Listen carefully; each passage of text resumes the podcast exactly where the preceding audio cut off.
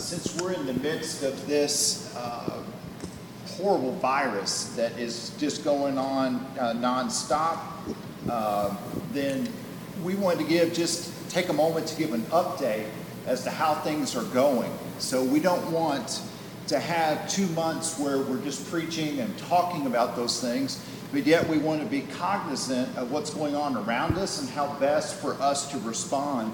So uh, I've asked one of our good doctors, uh, Dr. Nathan Yokobitis, is an internal doctor, to be able to just share a little bit about what he's seeing and give us some a little bit of advice as a church family. So Nathan, can you give us an update on where we are with this virus, specifically what's happening here in Collin County? Yes, Brad. Um, hello, church. Um, first off, things in medicine don't typically change very rapidly. When I was in med school, which was in the 90s, textbooks were based upon information that was about five years old. Yep, yep. That's changed a little bit with uh, online textbooks, and uh, to have something that showed up initially in November cause a global pandemic is extremely unusual. Um, the first case of coronavirus, uh, as we know it, COVID 19, showed up November 7th, November 17th in Wuhan, China, of course, and it was identified December 31st.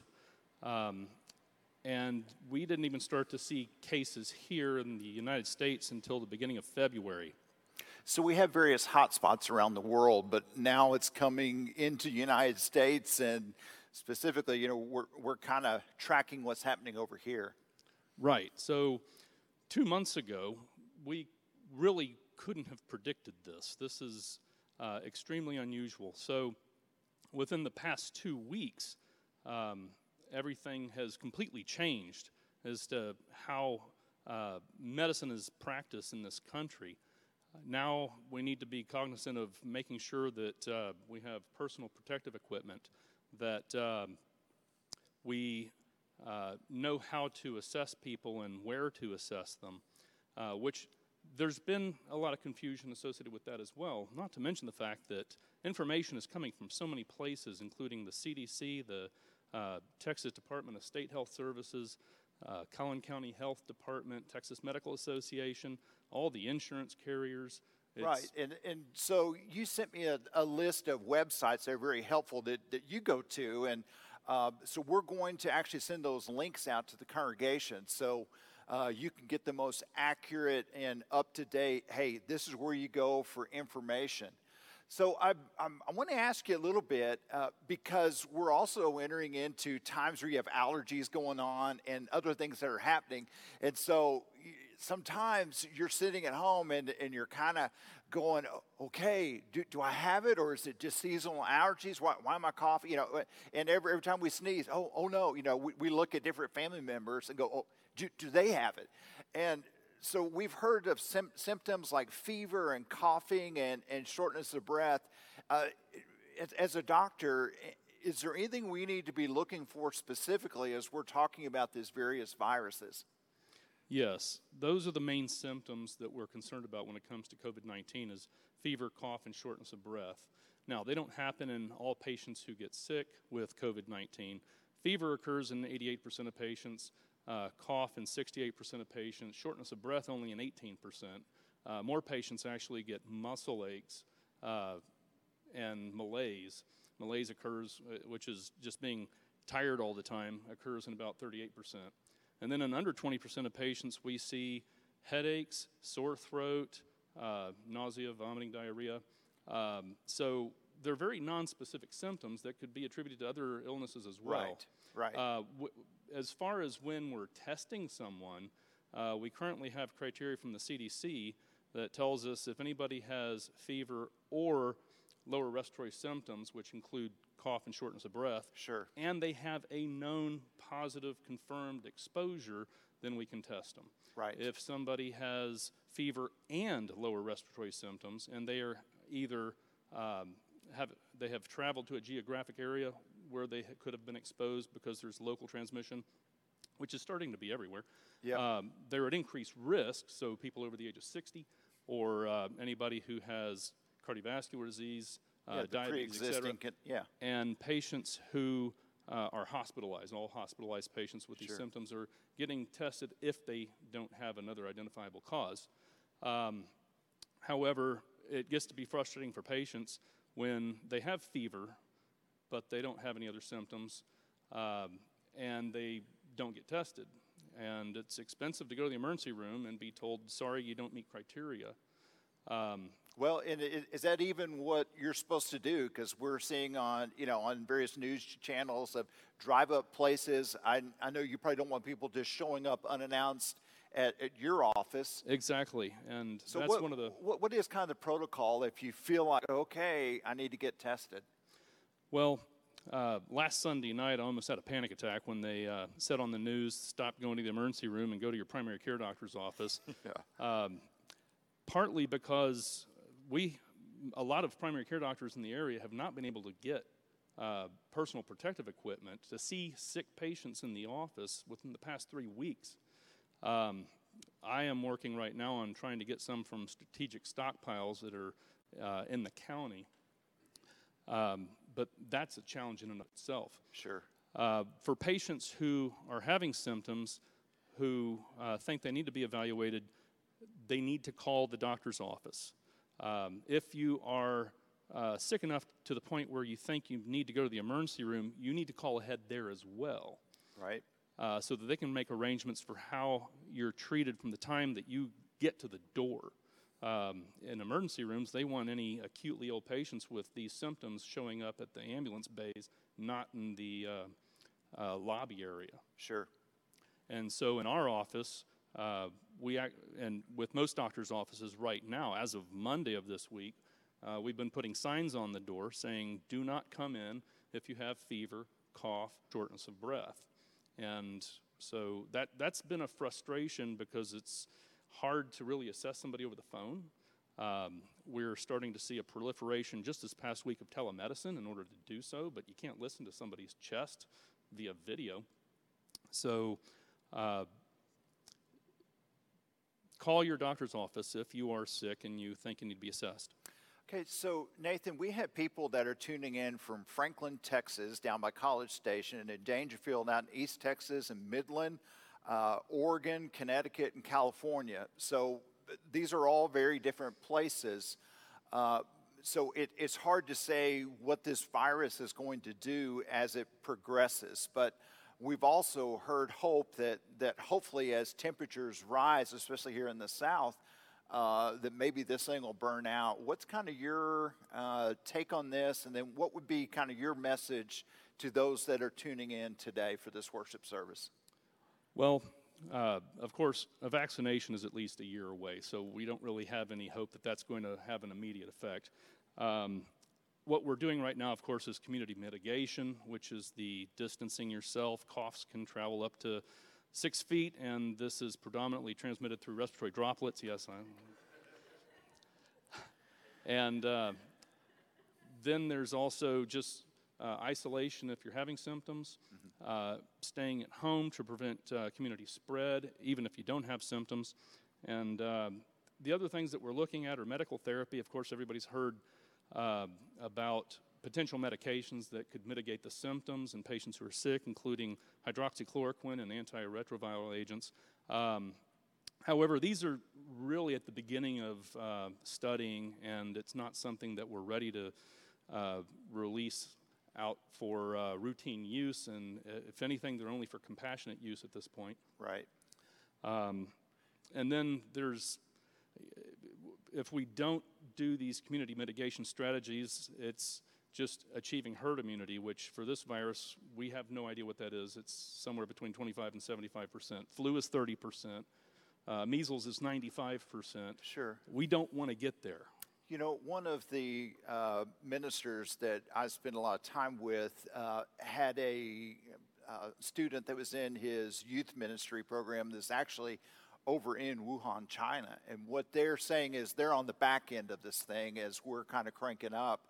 and the message that she had is it may seem extreme what the doctors are suggesting for us to do in this social distancing, but she said it's not extreme once you've seen what this what it can do to a community.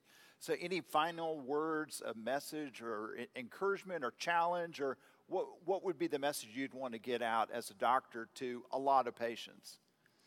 Well, of course, wash your hands. Wash your hands frequently. Um, I keep seeing the don't touch your face uh, recommendation, but that I find to be ridiculous. Just wash your hands if you are going to touch your face and after you touch your face. Um, again, the transmission is with respiratory droplets up to six feet with coughing, as well as what we call fomites, which is where you wipe your face, touch a door handle, and the person behind you touches the door handle and wipes their face. That gets it transmitted. And we don't know how long the virus really lasts on inanimate objects. So, um, and then so really just washing your hands and uh, trying to stay as isolated as possible. Good. Like you mentioned in China, they locked down everything. They had uh, everybody stay in their houses and their uh, apartments, and they could not leave. They had yep. Uh, local purchasers and uh, very strong restrictions on who could go where. We don't really have the opportunity to do that in a country like yep. this. So uh, it's it's all voluntary, but stay home. So it's serious. Mm-hmm. Let's thank Nathan for his time, and we thank you for your expertise. I appreciate you coming in today. Thank you. You know, big thanks to our tech team that has been working overtime to get all of this done and to ensure that we have uh, the ability to worship together. Uh, many of you have dropped by the building to get the little communion cups, and some of you have requested that we go ahead and uh, and send bring them out to you. Some of you feel like you live too far out. Well, I have tasked Scott Cooper, who does a lot of our work with communion and making appointments, uh, to meet up with Mike Turnbow and the disaster relief team. They're working out a solution called communion drones. So these will be coming your way. Uh, Mike has asked just that we don't touch the trays when they come to your house. Uh, we did get a email this week saying, uh, "When are we going to be coming back together?" We'll just have to wait and see, uh, and see how things go, and when the local authorities kind of give us the green light, then we'll all come back and celebrate with each other. Well, if you are with another church and you've chosen to to worship with us today, we're glad that you have tuned in. We're in the middle of a series called The One. It is not necessarily a series where we're talking about finding that one perfect person, but rather in our marriages, being the one. Being the person that God called you to be will bring health to that relationship. You know, in the first week of our series, and if you are, are not a member here at High Pointe or you missed, you can go back to our website and pick up week one.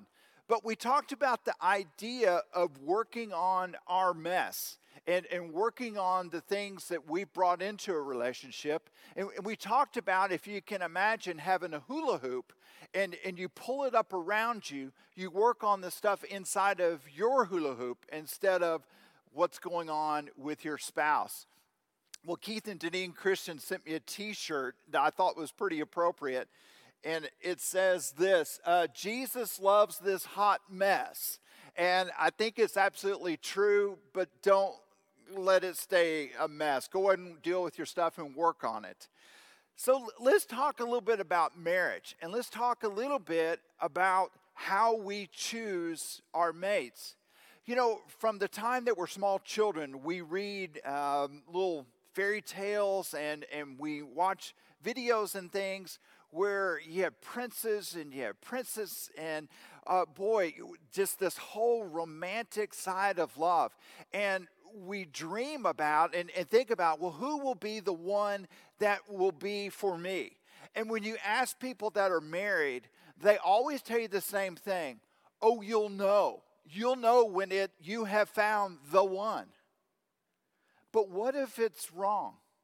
What if you don't choose the one? What if that person isn't what you thought they would be? In, in 2017, there was a global study on marriage that sent shockwaves through the social psychology community. And they started looking at holistically around the globe how are people married? How did they find their partners? And, and what they found is 55% of the world still chooses the bride or the groom for you, it, that is done through your parents. So your parents will get together with someone else that they respect or they enjoy or think that would be a, a good family to join with, and they arrange that marriage. So that leaves 45% of how we kind of do it. They call them kind of love relationships. So you find someone you think you're compatible with, someone that you want to spend the rest of your life with, and you choose to marry. Only 45%. It is mainly kind of a, a Western culture thing. So, what is the success rate, so to speak? Well, what they found is in arranged marriages, it's less than 6% of these end up in divorce. Whereas in love relationships, it's 30% plus for first time folks to get married. It's higher when you're married again or, or a third time. So, about 30%. So, why is there a disparity here? Well, those that, that looked at this worldwide study on, on relationships and marriage said, hold, hold on, you need to take these results with a grain of salt.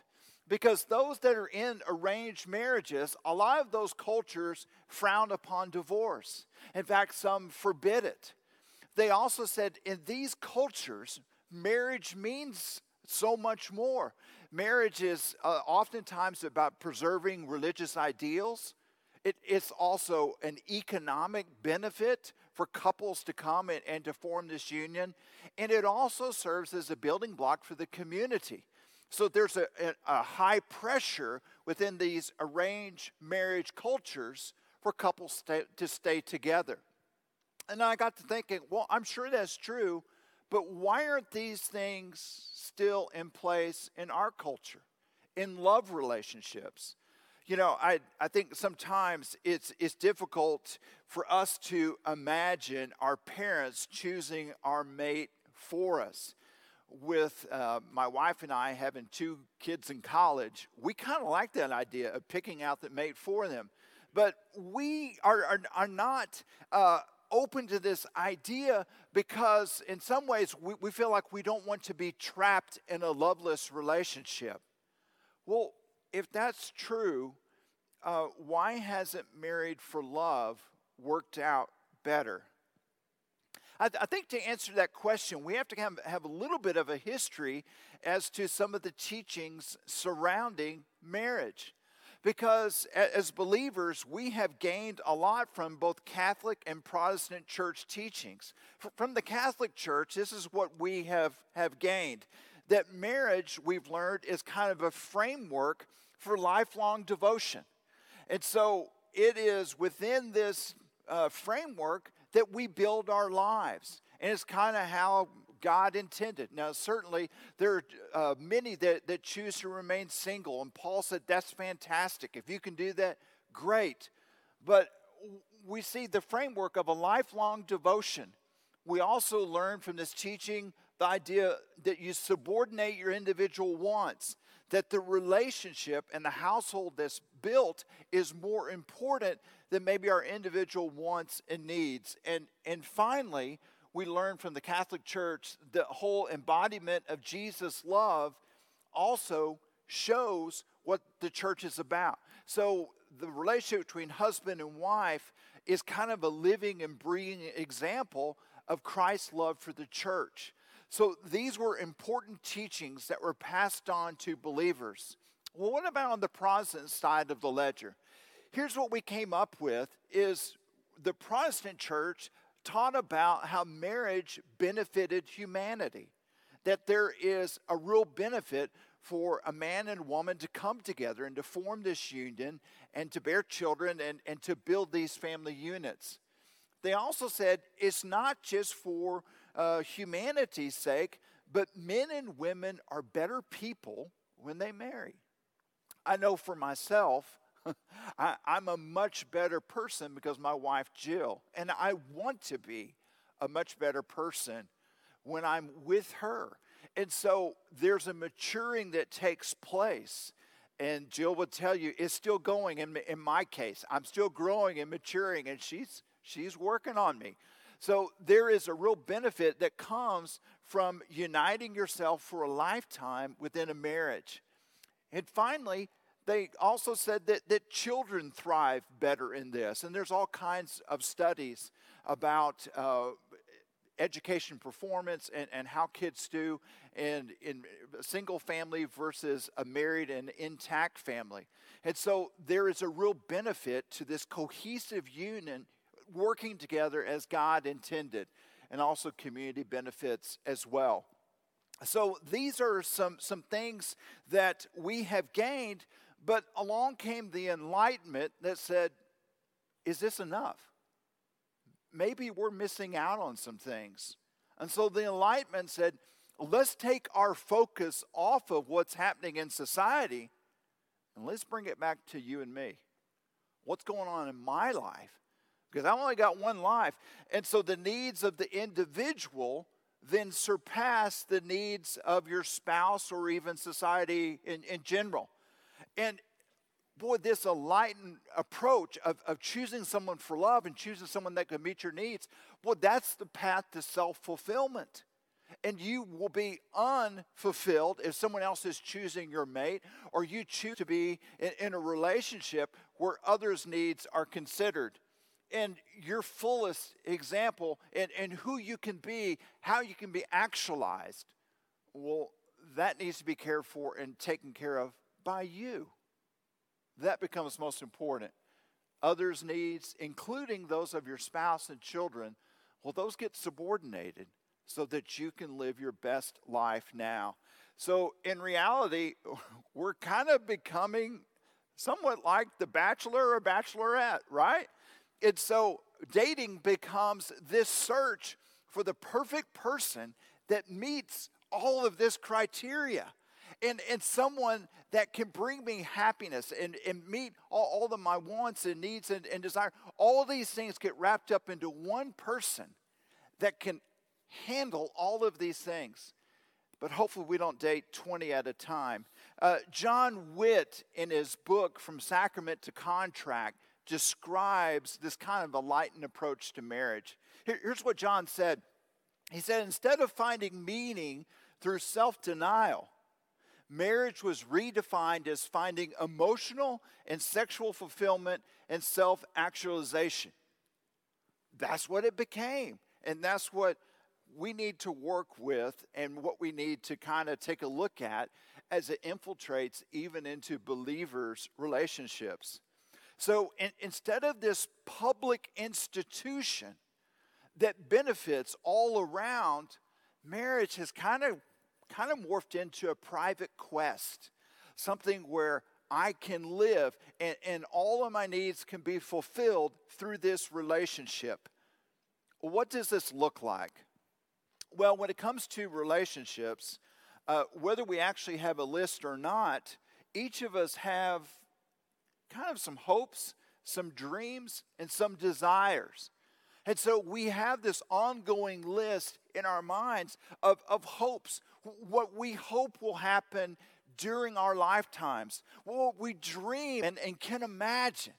And so we, we write these things down and, and we form these lists and, and, we have bucket lists and, and things that we want to accomplish while we're here on this earth, and then desires, things that we really want needs that we want fulfilled. And so we chronicle these things and we, we come up with these lists and we say, okay, uh, I want to get these things taken care of. How do we come up with our list? Sometimes it's by family of origin, what we grew up in.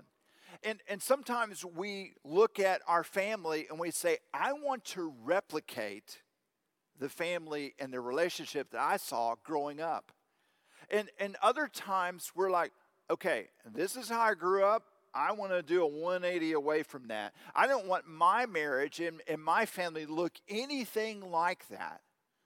Sometimes, and most times, it's kind of a hybrid where we take some positive things from our time growing up and we also take uh, the example of some negative things and say, I don't want that. So I don't want to be like my father, but I want you to be like my mother. And, and so we have these family of origin that helps us to formulate these hopes, dreams, and desires for how the rest of our life will, will take place. I, I think whether we know it or not, we also glean our, our list from some of the things that we've seen maybe on TV or, or on movies. And, and so, uh, if you're a big fan of Hallmark and you spend your life growing up watching Hallmark movies, well, maybe your hopes and dreams and, and desires will be that you will meet someone like this person met, uh, that you'll marry a prince or someone that owns a, a cupcake shop and lives in a uh, a million dollar home selling cupcakes. Don't know how that works, but we think that's the life, and so we want our hopes, dreams, and desires to mimic this. Well, well what happens if the person that we choose to marry watches different movies? Okay, maybe that's completely different. Do, do you see how this kind of causes some problems? Okay, so if we're trying to recreate something healthy, that, that's great. But a lot of times it's about me. It's about my hopes and my dreams and my desires. And oftentimes what we want to do is we want to grab this list and we want to hand it to the person that we're married to and say, Get after it. Come on. I have faith in you. You can accomplish my hopes, dreams, and desires. But oftentimes, what it looks like to our spouse is expectations. That I expect you to do these things. That my life will not be fulfilled unless you're fulfilling these things. And so, let me give you two reasons why I think this approach simply just doesn't work and is problematic. The first is that it breeds conflict. It breeds conflict. Um, because, as you know, there's just not one set of hopes, dreams, and desires, there's two. And sometimes these hopes, dreams, and desires uh, don't add up and they don't match up. And so there's a problem there. Whose hopes, dreams, and desires take precedent? Which ones are we going to go, which script are we going to go off for our life? So it breeds conflict. Uh, let me give you one example. You know, calendar is kind of a big deal. And when Jill and I first got married, boy, that was something that we kind of wrestled with. Um, and we got married. Uh, Jill was, was very fair. She said, uh, I only want to spend three holidays with my family, and your family can have the rest. Uh, so we'll spend Thanksgiving and Christmas and Easter with my family. Uh, and, and your family can have like Halloween. And yeah, Halloween's free. So you, you do whatever we want on Halloween with your family. A Groundhog Day, that'd be awesome. Uh, President's Day, have at it. Go with your family. Uh, we're down here in Texas, Cinco de Mayo. Yeah, your family. We'll do Cinco de Mayo stuff with them. We're, so, boy, it breeds conflict because we have in our mind, we'll continue doing Thanksgiving and, and Christmas and Easter and, and some of those things the way that we grew up doing these things. And we can't imagine disappointing our families by changing the script from our family of origin. So it breeds conflict. The second thing that it does is it weakens love. It weakens love. This is one that's a little harder for us to understand. But if you're pursuing your hopes and dreams and, and these desires, and you expect your spouse to join in on this pursuit with you, what happens when they actually do some of these things? Well, their expectations, so we expect you to do those things.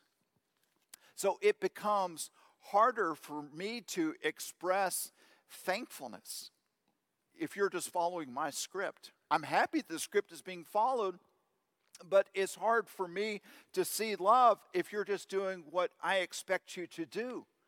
And so if there's an expectation on anniversary that you'll get flowers. Well, when the flowers come, you're going to like, okay, check. There, there's not a, a great sense of, of love or appreciation because these are expectations that I've communicated. And so when you're trying to meet someone else's expectations, a couple of things come up. It, it's exhausting. And you're sitting there going, okay, what do I have to do to really communicate love? Because these things that I am doing are just what's expected of me. The other thing is, we begin to get fatigued, sometimes even meeting the bare minimum of these expectations. And so love becomes out of the question. And so it weakens our ability to love if the things that we're doing to show love are just, they're expected. So when we hand a list of expectations to our spouse, it feels like a huge burden. And so life becomes this carrying around this weight of how am I going to hold this thing together and still make them feel like that the life that they have planned is being met. If I meet your eh, expectations, great. But sometimes I feel like that I'm being pressured to do that, and sometimes I have to subordinate what I would like to do in this world to meet these expectations. The Apostle Paul says, I, I want to give you a, a, different way of doing things. I, I want you to imagine your relationship in a new kind of way. The Apostle Paul says, once we understand who Jesus is, once we get a taste for not only what he was preaching, but how he lived as Christ followers, that changes us. And it changes how we interact with our, our most sacred of relationships, with our spouse and with our children, with those around us. Says all Christians who really understand the gospel will start to go, undergo a change. So it's not just about coming to Jesus, it's being transformed into his image. In, in one of my favorite passages in all the scripture, here's what he says in Philippians chapter 2, in verse 2 through 3. He says, You Christians in Philippi that have heard the good news about Jesus, make my joy complete by being like minded, having the same love, being one in the Spirit and one of mind. Do nothing out of selfish ambition or vain conceit.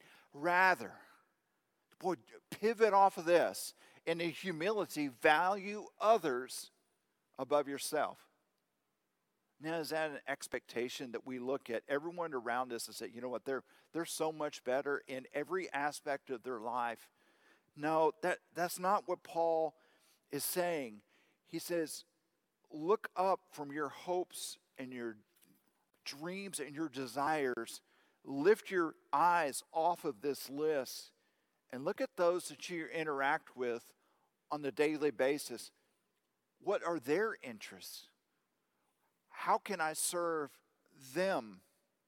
Count their interests and the interests of others more important than your own. Paul carries the same idea when he's writing to the church of Rome in Romans chapter 15.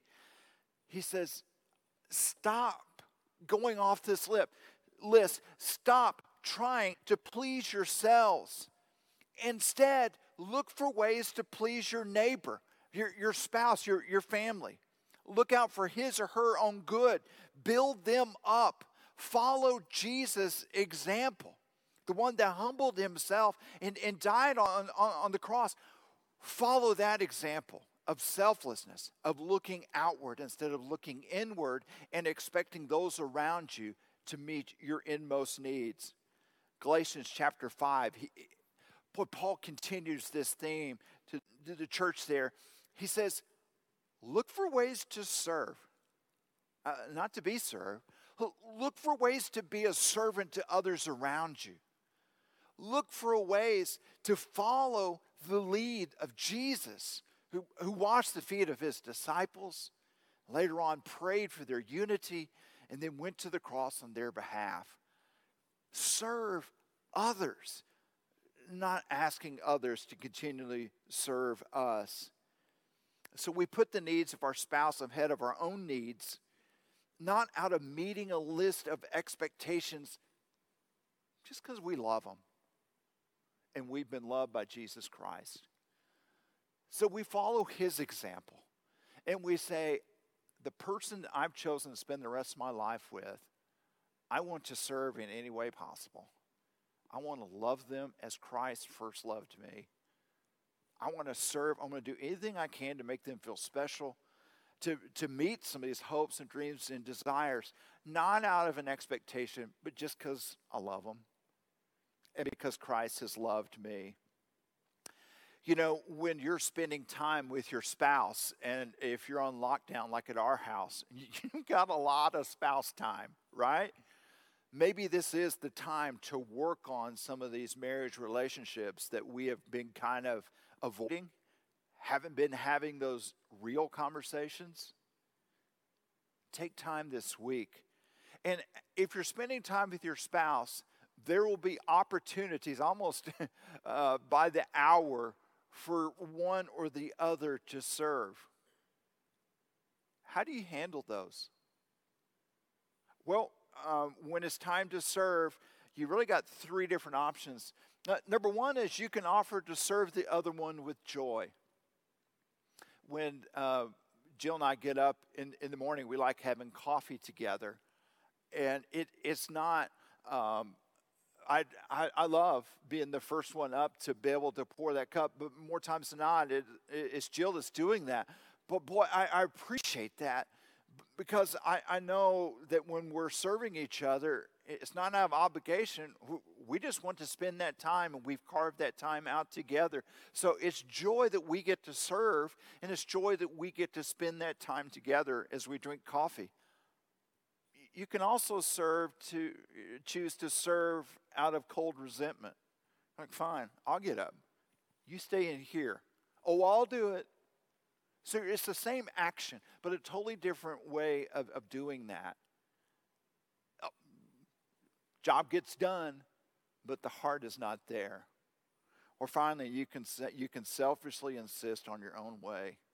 Just say, oh, if you want coffee, go get it yourself. I'm not doing it. So you selfishly insist on getting your own way. And I can tell you, we, we've all gone through these different phases in, in marriage.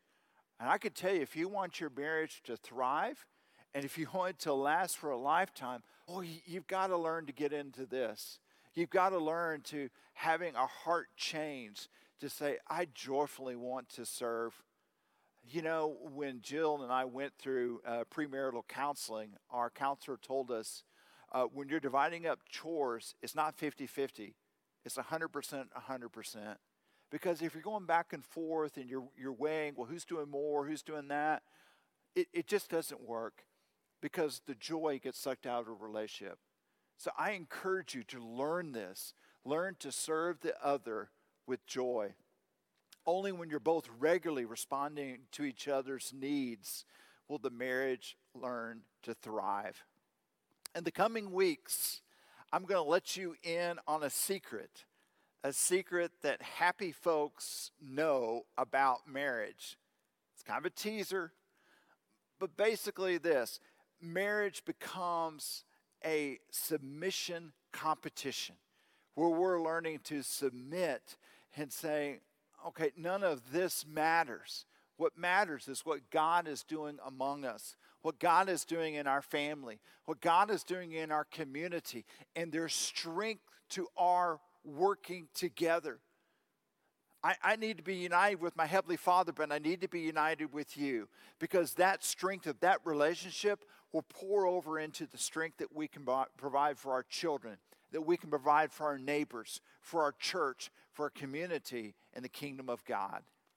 That's how important this is. Homework for the week. I encourage you to communicate to your spouse that there's no expectations. You have no expectations for them. What happens in life happens in life. but you're going to love them for who they are, not for what they do, not for what they meet in our life, but you're just going to love them for who they are.